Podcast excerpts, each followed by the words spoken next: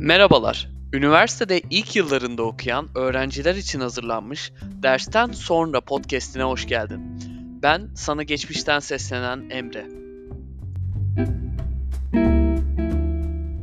Merhabalar, hoş geldiniz. Bugün e, mükemmeliyetçiliğin anatomisini irdelemeye çalışacağız.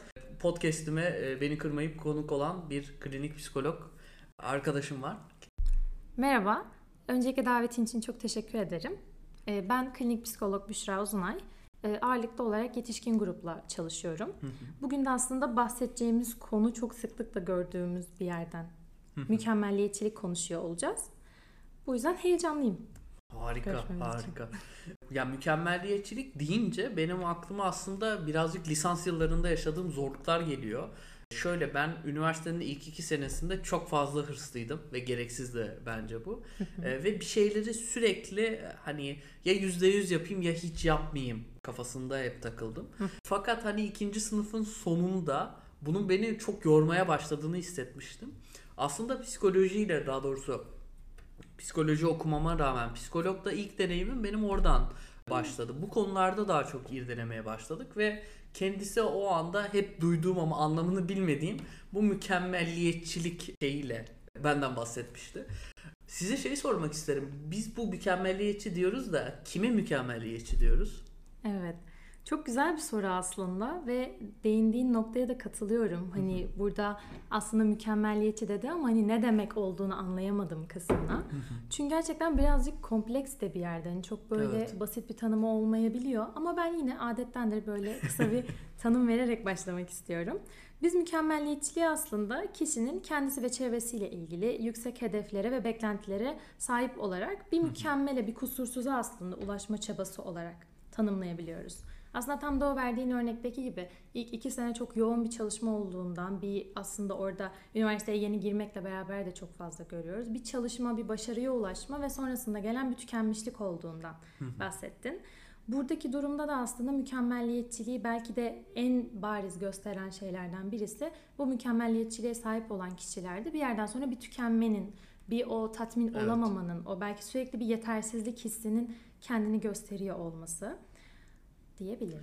Evet o yetersizlik hissi özellikle benim de çok yaşadığım bir şeydi. Hatta hani seansa gittiğimde şey diyordum ya ders çalışmadığımda kendimi suçlu hissediyorum gibi. Herhalde bu görünen bir patern o zaman mükemmelliyetçi insanlarda. Hı hı.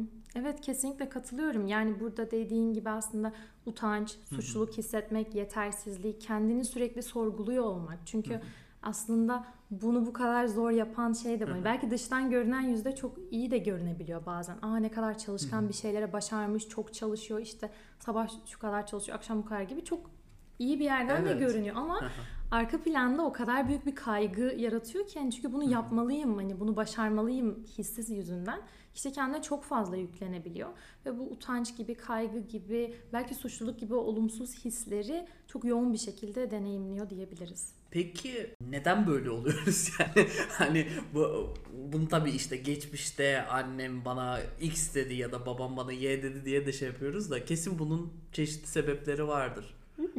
Evet, e, burada aslında mükemmelliyetçiliği oluşturan birçok farklı yapı var.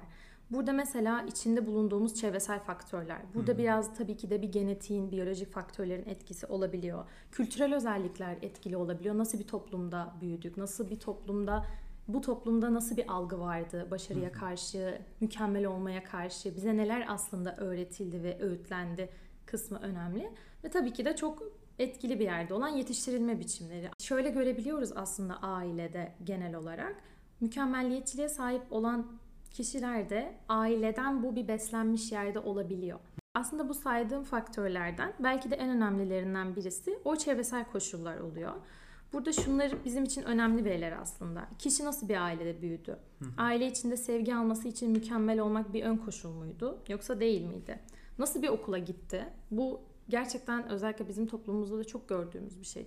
Ya da genel olarak globalde de bunu söyleyebiliriz. Okulların çok yoğun bir rekabetçiliği pekiştiren bir yeri oluyor. Bu çok, özellikle çok başarılı olan okullarda bunu çok daha sık bir şekilde görebiliyoruz.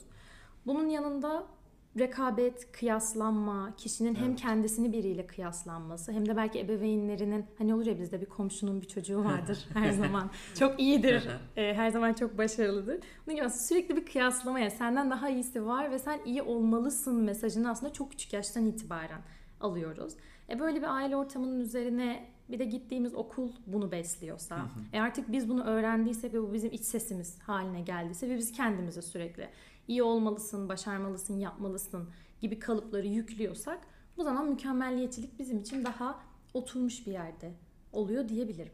Evet okul özellikle yani benim şu anda çalıştığım kurumda açıkçası bunu bu podcast'i belki şu anda dinleyen arkadaşlar vardır. Ben akademik birebir danışmanlık hizmeti veriyorum çalıştığım kurumda eğitmenliğe ek olarak. Orada da yüksek rekabet ortamındaki bölümlerde öğrencilerde bunu çok gözleyebiliyorum. Özellikle şöyle bir örnek vereyim. Bir tane danışanım gelmişti. Kendini çok kötü hissettiğinden bahsetti. Neden dedim? Hani ortalamam çok kötü demiştim. Dedim ortalaman kaç? 3.90. yani tamam 4 üzerinden bu arada hani bilmeyen arkadaşlar için de belirteyim. Ben kötüyüm. Niye? Arkadaşlarımın hepsi 4 diye. Hani hakikaten o okul, kültür, rekabet herhalde yetiştirilme tarzı da bunda bayağı etkili oluyor. Peki mükemmel diye bir şey var mı? Hani bize vaat ettikleri. Bence bu kendi başlı başına çok büyük bir çıkmaz. Aslında mükemmelliyetçiliğin o kısır döngüsünü de bir yerde bu oluşturuyor. Yani baktığımızda neye göre kime göre mükemmel diyebiliriz. Hani burada bu mükemmelin tanımını biz yapıyoruz. Benim için 3,5 ortalama aa çok iyi. Benim için mükemmeldir. Tabii genelde böyle olmuyor. Yani çok daha sıradan kaldı 3,5 tabii ama 4'tür benim için mükemmel sınır. İşte tüm derslerden A almaktır gibi gibi aslında bu sınırı ben koyuyorum. Ben diyorum ki evet ben tüm derslerden A alırsam başarılı bir öğrenciyim, zeki bir öğrenciyim. Hatta arka plandaki yüzde ben değerli bir insanım. Çünkü ben işte buna çalıştım, yaptım. Ailem de takdir etti. Herkes diyor ne kadar başarılısın, çok iyisin. İşte hocalarım takdir ediyor. Bir yerde aslında o başarının getirdiği takdir bana kendimi değerli hissettiriyor. Evet. Ve ben bu yüzden aslında bu mükemmelliyetçiliği bu kadar sürdürmeye ihtiyaç duyuyorum bir yerde de. Çünkü ben oldu ki o ortalamayı düşürdüm ya da sınavdan kötü aldım.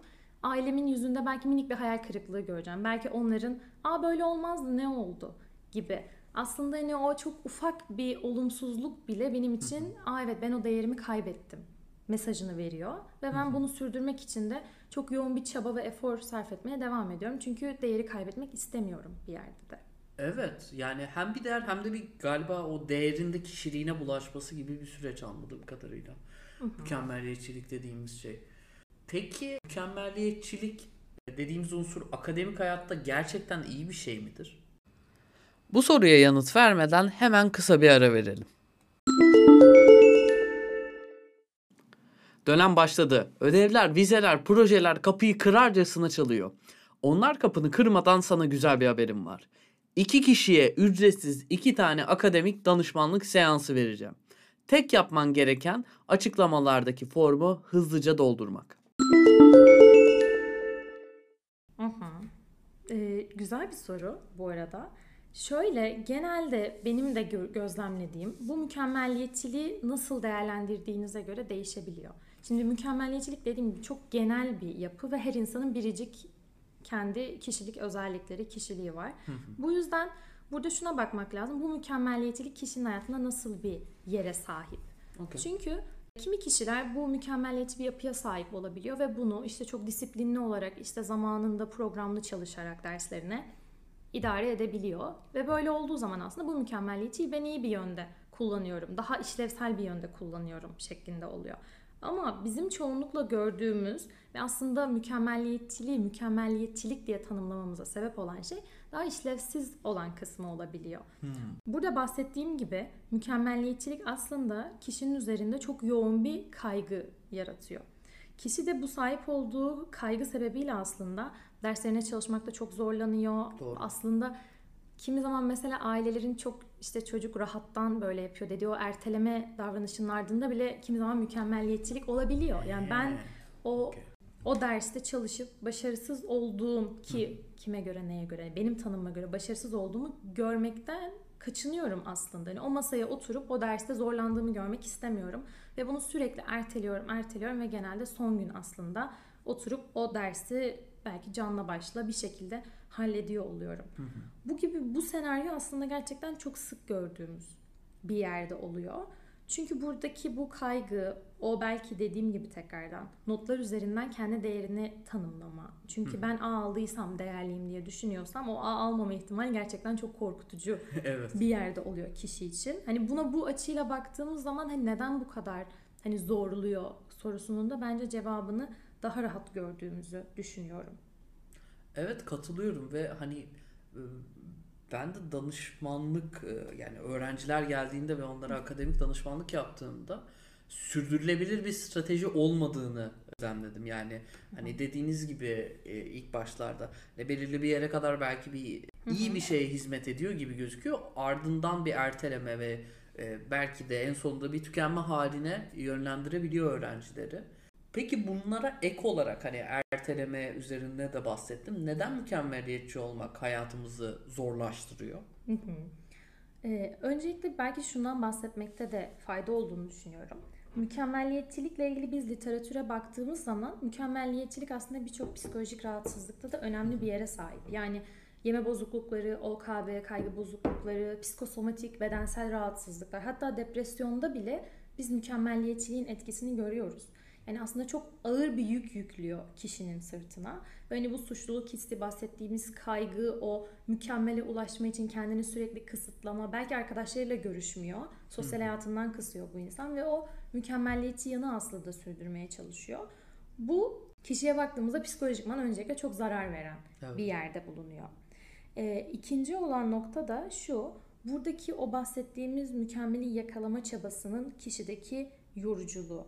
Diyelim ki sizin çok severek yaptığınız bir spor var. Diyelim yüzmeyi çok seviyorsunuz ve normalde çok zevk alarak yaptığınız bir şey. Evet. Ama siz bir mükemmelliyetçi bir yapıya sahipsiniz ve burada artık o sizin için spor olmaktan, o bir keyfi bir şey olmaktan çıkıyor ve Aa, ben bunu yapmalıyım çünkü birinci olmam gerekiyor. Ben bunu bile aslında benim o çok sevdiğim, işte belki gittiğimde normalde rahatladığım bir aktivite olan yüzmeyi artık sürekli böyle bir başarı standartında görmeye başlıyorum ve belki yarışmalara katılıyorum. İşte Evet. ilçe birincisi oluyorum işte diyebilirim. Yani aslında o skora, o orada başarılı olma ihtiyacına o kadar çok tutunuyorum ki keyfi bir aktiviteden bile tatmin olamıyorum. Yani burada bizim tatmin olamama, zevk almama durumları mesela mükemmelliyetçi yapıda çok gördüğümüz bir şey. Aslında işleyen bir sistem var. Ben bunu sürdürüyorum ama aslında bu sürecin hiç tadını çıkaramıyorum. Çünkü orada ben Evet. tamamen sonuca bakıyorum. O sona varmaya çalışıyorum. Bu yüzden mükemmelliyetçilik bir de bu yönüyle hayatımızı zorlaştırıyor. Bir de üçüncü bir yönü var. Bu diyeceğimde biraz da ilişkisel olarak da bizi e, zor bir durumda bırakabiliyor. Yine aynı örnekten gidelim. Yüzme. Yüzme benim için çok başarılı olduğum bir alan. Kendimi kanıtladığım bir alan diyelim. Ben burada benden iyi olduğunu düşündüğüm bir arkadaşımla yüzme ile ilgili bir etkinlik yapmayabilirim.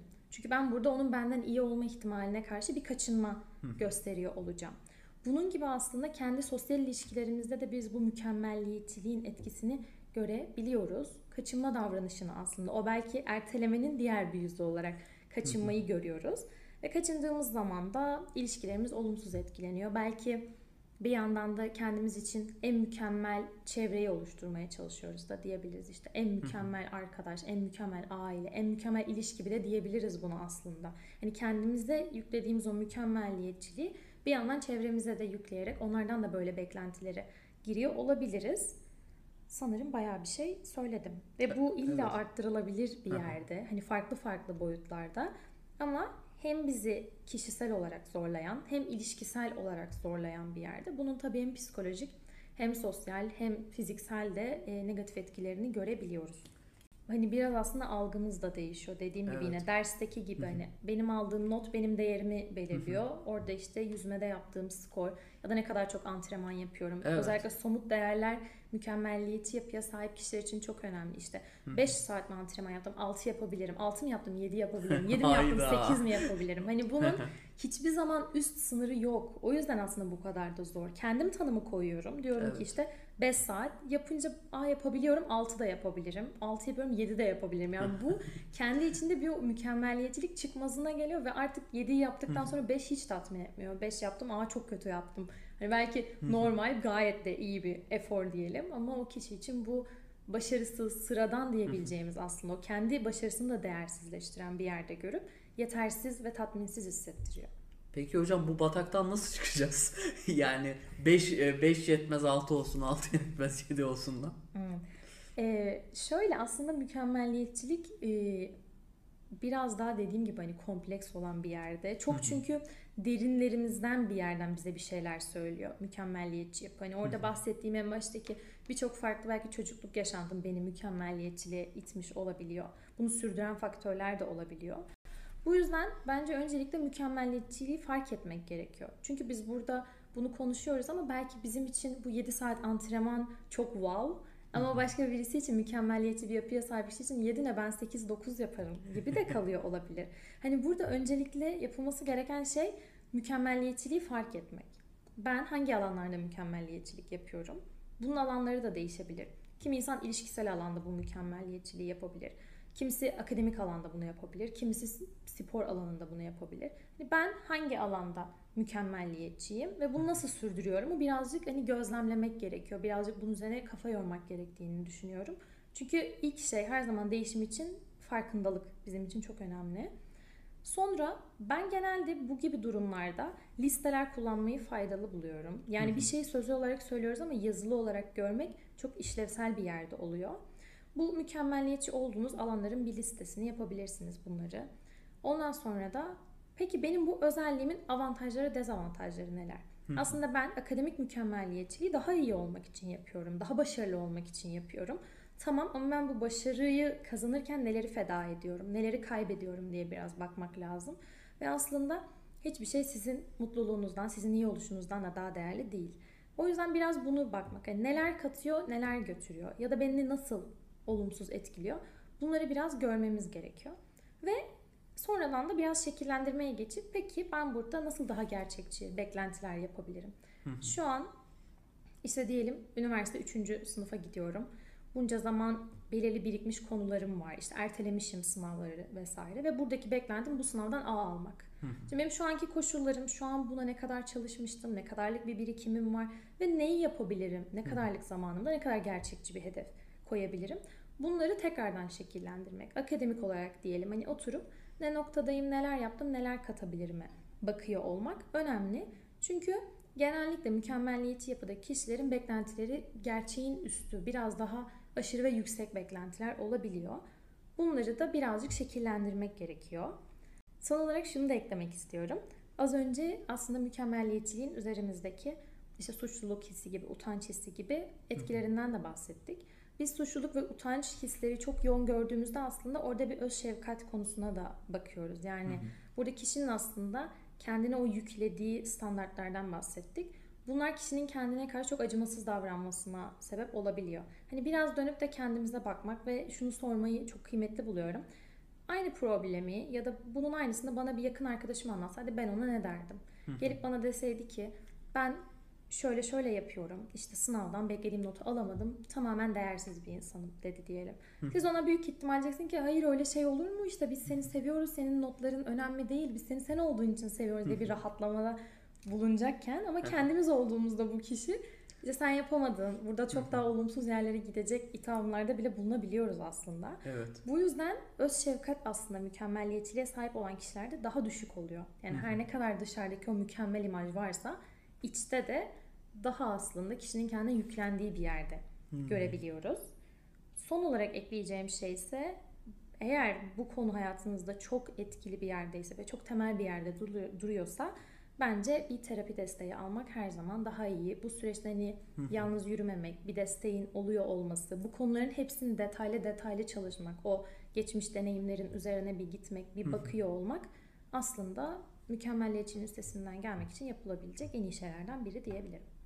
Evet yani ben de kişisel hayatımda zaten bu yaşadığım zorluğu kendi başıma e, aşmaya çalışsaydım muhtemelen daha uzun ve sancılı bir süreç olacaktı ama hani bu konuda bir psikolojik destek almak, bir terapistle çalışmak hakikaten bir fark yaratacaktır.